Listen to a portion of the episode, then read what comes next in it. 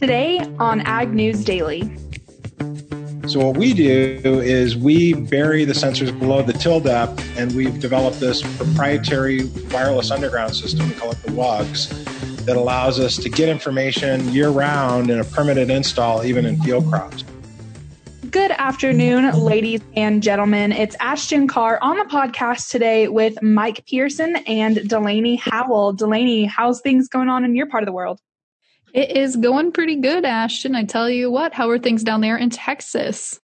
It's a little bit of a slow day today, not a whole lot going on. It's another beautiful day, not a cloud in the sky from what it looks like sitting here at my desk. What about you, Mike? You know, I am also having a bit of a slow day, but I tell you what, I had a fun night last night. Had the chance to go up to Independence to visit with Conrad Smith, Michelle Giger, Calvin Vogel, just a lot of great ag Twitter people at a podcast get together. So that was a lot of fun. I had the chance to get up there, mingle with folks, and, uh, you know, everybody had been hit differently by the storm. And it was just neat to kind of hear an update on what is happening around the country for, uh, for a lot of these folks. And Ronnie, one of the big concerns is dryness. Really? I am surprised by that actually a little bit. I know, you know, it's one of those things that hasn't really captured headlines, certainly not since this derecho came through, but a lot of places are in need of a drink. Perhaps not drought issues quite yet, but definitely as these pods are filling, a lot of folks are out there hoping we get some widespread rainfalls across the Corn Belt here in the short term. Well, Mike, speaking of weather conditions and dryness or rather wetness across some of these states, we saw the crop conditions report, of course, come out yesterday. It is no surprise, I believe, that crop conditions for corn went down just a little bit as 69% were rated just good to excellent, down down from 71% the week prior. Most notably, though, Iowa's corn condition ratings dropped 10 percentage points from the week prior. Soybeans also dropped to now just 72% good to excellence. Good to excellent, excuse me there, and 74% was what we came in at last week. So down just slightly overall for corn and soybeans, but Iowa is really the big loser, if you want to call it that, dropping 10 percentage points, which I think comes as no surprise after last week's storm. Yeah, I think you're exactly right. And I think watching the trade today, they were anticipating a little bit worse conditions. I know that 68% is where the trade average was on the corn crop. So I think they were a little surprised to only see it come down to what it did. But yeah, the Iowa drop is certainly it's got to be one of the biggest. And mm-hmm. I haven't crunched all the numbers looking back, but this from a week to week drop, 10 percentage points, I think, and I don't want to talk out of school. Certainly one of the biggest. We'll just leave it at that. I don't know if it is the biggest uh, drop in history, but it's certainly one of them to happen on a week to week basis. Yep, absolutely. So, uh, what else are you guys watching today for news?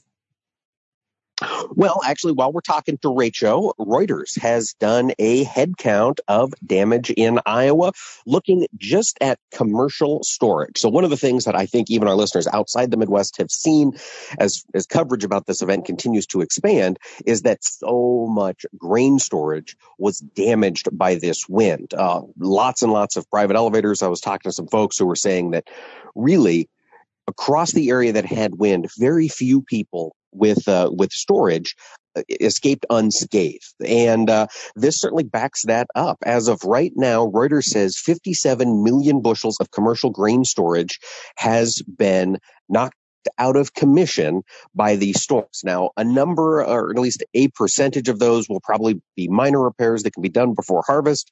But for some of these larger setups, uh, you know, they're looking at a year of, of dismantling and then rebuilding. So come harvest time, this could be a year we see a lot of grain piled on the ground.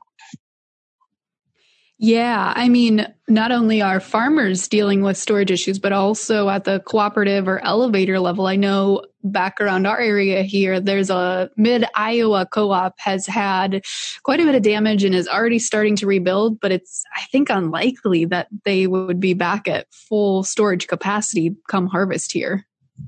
Yeah. And so for this week in agribusiness this last weekend, we talked to Mike Kinley, who is the CEO mm. of Mid Iowa Co op. And he said that, you know, this was a, a, terrible event. A number of their locations were impacted by this storm, but they were planning on making some changes this year anyway. So they were planning on having more ground storage than ever before. And he goes, you know, that's the plus side is we're, they were at least preparing for things to be a little different come harvest. Now it's just much more different. But yeah, they are out there, you know, picking up sticks, picking up, uh, you know, roofs and entire bins and trying to get construction underway so they can be ready as soon as possible, even if harvest is going to be a challenge in some locations. Absolutely. Well, Ashton, what news are you watching today? Well, I don't know if you would consider this news, but I follow an Instagram account called Good Good Good Co and they share good news stories because I think that news headlines can be a little bit um, negative these days. And so when I saw this, I was like, I think that I have to share this on the podcast. But they made a post about beer not sold during lockdown in Australia being turned into renewable energy. And their caption said that when Australia went into lockdown in March, bars had unsold expired beer inventory. And instead of it going to waste, they created energy and the addition of 150,000 liters of beer per week created enough energy to power 1,200 homes. And from what it sounds like is that they use the unused beer to go to a wastewater treatment plant where it was mixed with sewage to produce biogas, which of course is then turned into electricity. And so I thought it was pretty interesting and I might just have to further look into this and see if anyone around the US is doing something similar. Yeah, I wouldn't be surprised if somebody is. Absolutely. Well, Mike, do you have any other news headlines you're following today? You know, just a quick one. Uh, we have seen now 10 days of flash sales reports by the USDA indicating that uh, private exporters have sold more than 100,000 tons of grain, and a lot of that grain has been purchased by China. Well, it was announced earlier today that the chief accountant for the Chinese state grain trader, uh, this is COFCO, K, excuse me, COFCO, is under investigation. Uh, the, the person's name is Liu Jimeng who joined uh, in 2018, and they are under investigation for what they call, quote, grave discipline and law violations. And uh, that's according to China's Central Commission for Discipline Inspection, which is uh, their top anti corruption watchdog. So I don't know what this is going to do. I think as time goes on, those charges will be probably more released, though it is China. They don't uh, do criminal justice quite the way we do. So it'll be interesting to see what comes out of all this and exactly, you know, what kind of shenanigans uh, this fellow's been up to over there at COFCO. Yeah, and to follow up on that, Mike, as you mentioned, we've seen a lot of Chinese purchases lately. And because of that, President Trump has expressed new satisfaction with the phase one trade deal.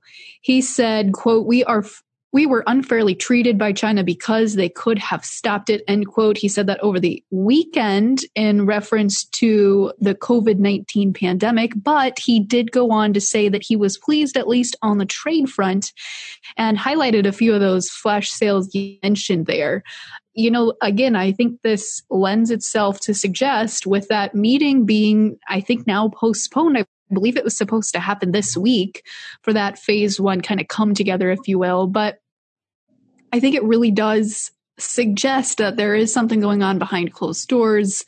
Uh, you know, President Trump issuing that statement seems pretty supportive of the phase one trade deal, especially since he's suggesting that China is coming to the buying table and he's more than happy with it, it sounds like. Well, you know, I, I hope he stays that way. I hope we can continue shipping uh, corn and soybeans and sorghum over to China. Hopefully, they will follow through on their purchases and actually get these uh, products shipped. And yeah, we'll just have to see where things go because we know President Trump can be uh, a little bit mercurial when it comes to China and uh, can kind of change his opinion in a heartbeat. He can. He can. Well, Ashton, do you have any other headlines that uh, we need to talk about before we jump into the markets? I don't. I'm all out. All right. Well, I just have one final uh, obituary to read. the oldest apple tree in the Pacific Northwest. Of course, that is the largest apple producing region of the country has died. It was 194 years old. It is uh, it, it died quote surrounded by its offshoots, and they say that the multi-billion dollar fruit industry in Washington began with this tree. a little bit of a sad news for you there on this Tuesday. Oh, well, that is sad. Yeah, but you know, that apple wood, I'm sure, will go to smoke some fine hams. It certainly will. Well, let's take a look at the markets. We did have a down day today in the grain markets, a little bit of a turnaround Tuesday here. September corn down four cents at 327 even. December down three and a half, closed at 341 and a quarter. Soybean September contract down a penny at 911 and a half. November down two cents, closed at 913 and a quarter. Over in the wheat pit, Chicago September down nine and a quarter at 507 and a quarter. December down eight and three quarters, closed the day at 517 and a half. Looking over at livestock mixed trade in the cattle complex. October live cattle unchanged on the day at 109.8750. December up 37 and a half cents, closed at 112.95. And feeder cattle attempting to rally back some of yesterday's losses. The September contract was up $1.20 at 145.60. October up $1.17 and a half, closing at 146.3750. And lean hogs. Weakness in the lean hog market. The October contract down $2.10 at 51.4250. December down $1.77 and a half, closing at 53.17 and a half. Looking over at the dairy market in class three milk, the August contract down a penny at 1948, with the September dropping 48 cents to close at 15.92. This has been a heck of a swing in dairy prices over the past six months. Well, folks, it is hashtag Tech Tuesday, so let's talk irrigation.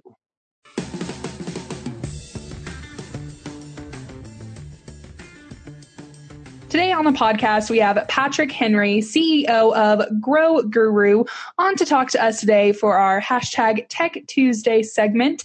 Patrick, thanks so much for coming on the podcast. Well, thank you so much for having me, Ashton. So, for our first question, why don't you just give us a 10,000 foot look at what Grow Guru, sorry, that was a little bit of a mouthful for me. What do you guys do? Yeah, just don't try to say it five times fast. So, uh, Grow Guru is all about strategic irrigation management. We help farmers make more money by increasing crop yield and more efficiently using water and other scarce resources in a more sustainable way. So let's talk a little bit about how you go about doing that. A vast majority of irrigation in this country is center pivots or the like. You guys are doing things a little bit differently. What is the Grow Guru system? Yeah, so we actually use the existing uh, irrigation system in place, whether it's uh, sprinkler, drip, or center pivot.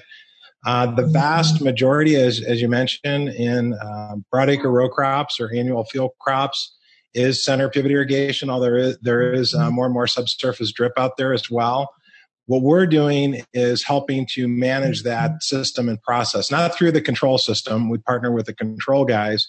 We do monitoring and we do that using soil sensors that we put in the mm-hmm. ground uh, that connects to telemetry that gets that proprietary data stream to the cloud where we apply machine learning and then add some additional information around you know things like weather and uh, pivot irrigation information and then make recommendations to farmers about when and how much to irrigate over a very simple intuitive farmer friendly uh, user interface that they can mm-hmm. access on their uh, mobile phone, uh, tablet, or their computer.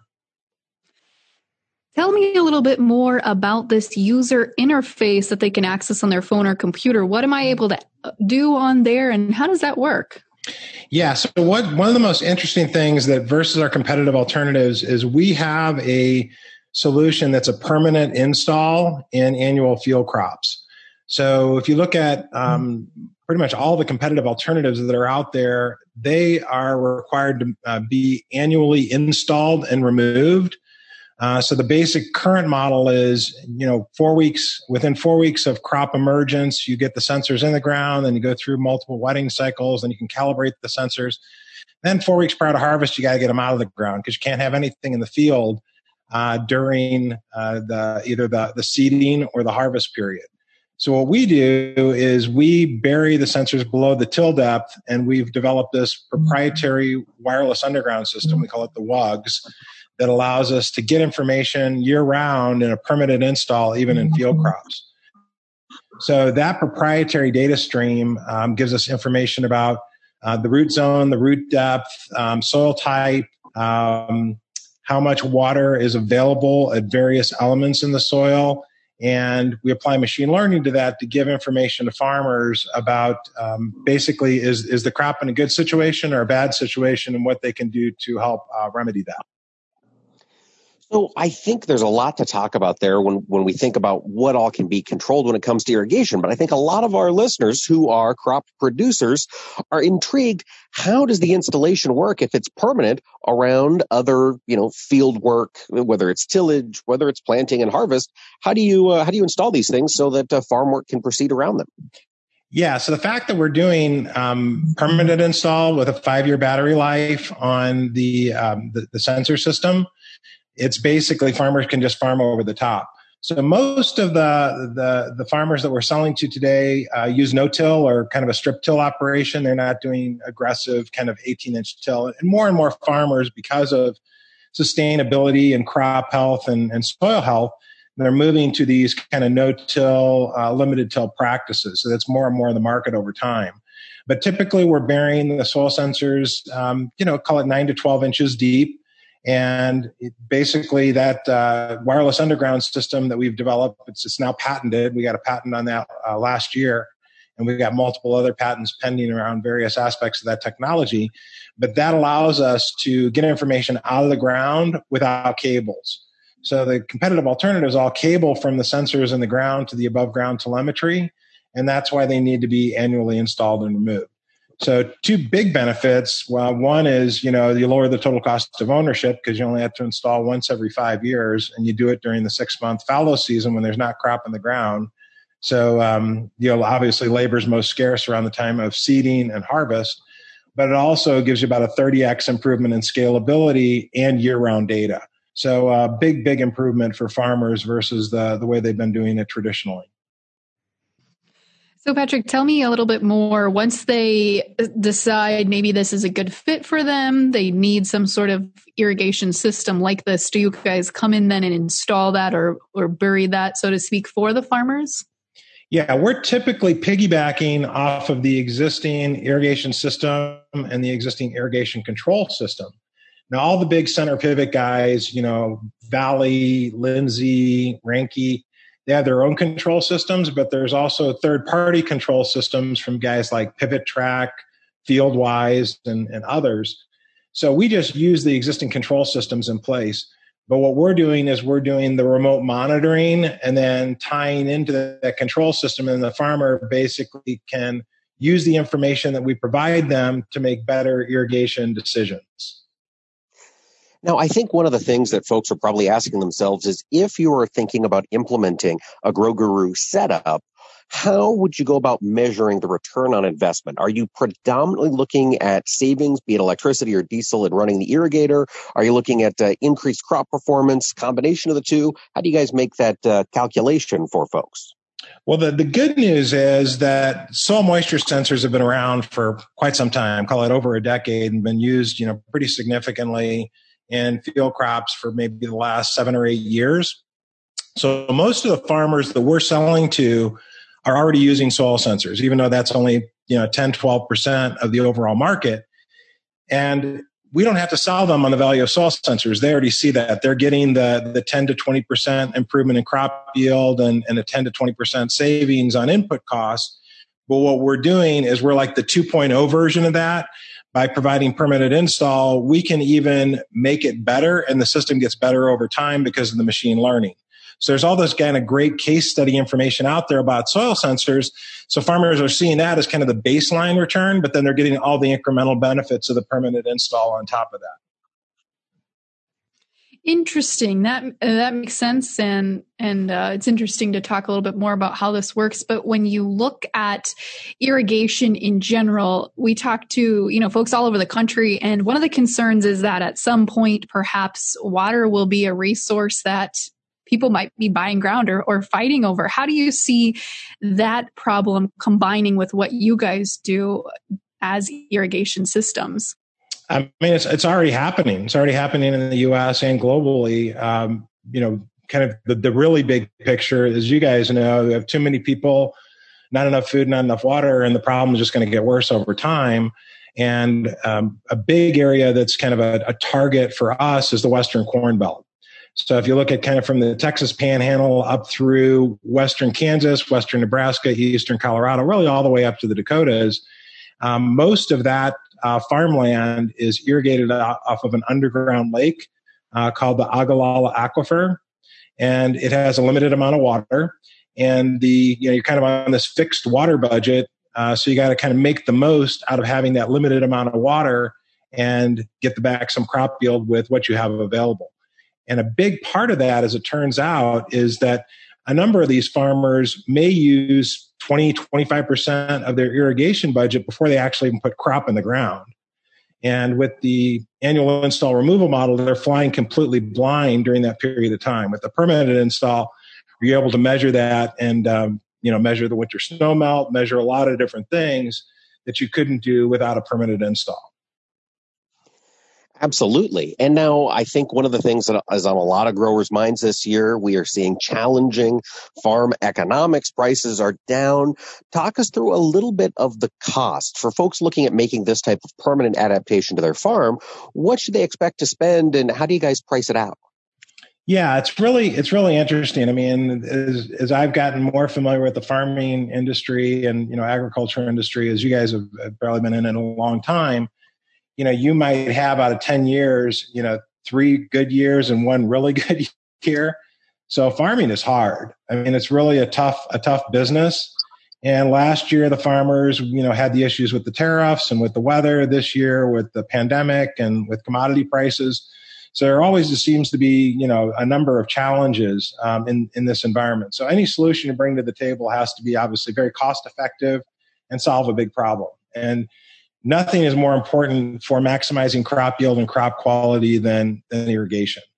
So what we do is we currently sell the hardware and we have an annual subscription. Longer term, we'll have a subscription only model.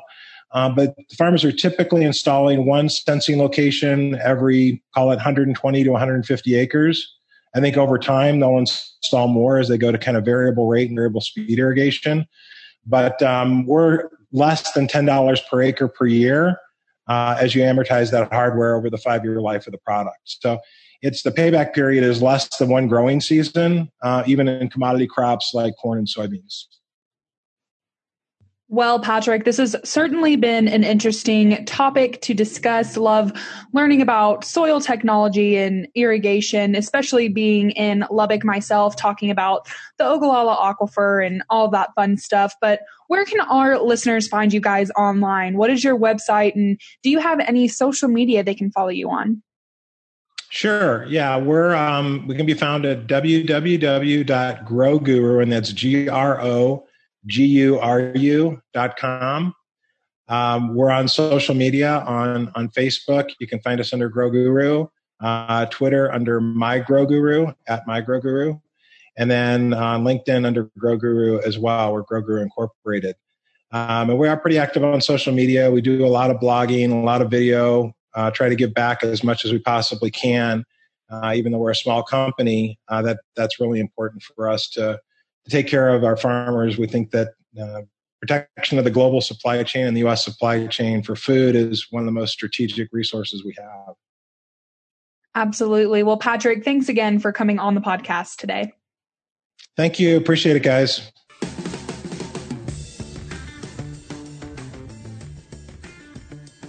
Well, again, a big thank you there to Patrick. Interesting stuff they are working on over there at Go Guru. I tell you what. Yeah, yeah, it's very cool. And folks, if you want to hear of other cool technology in the world of agriculture, check out our past Tuesday episodes. You can visit them all on our website at agnewsdaily.com and connect with other podcasts on the Global Ag Network. With that, Ashton, should we let the people go? Let's let them go.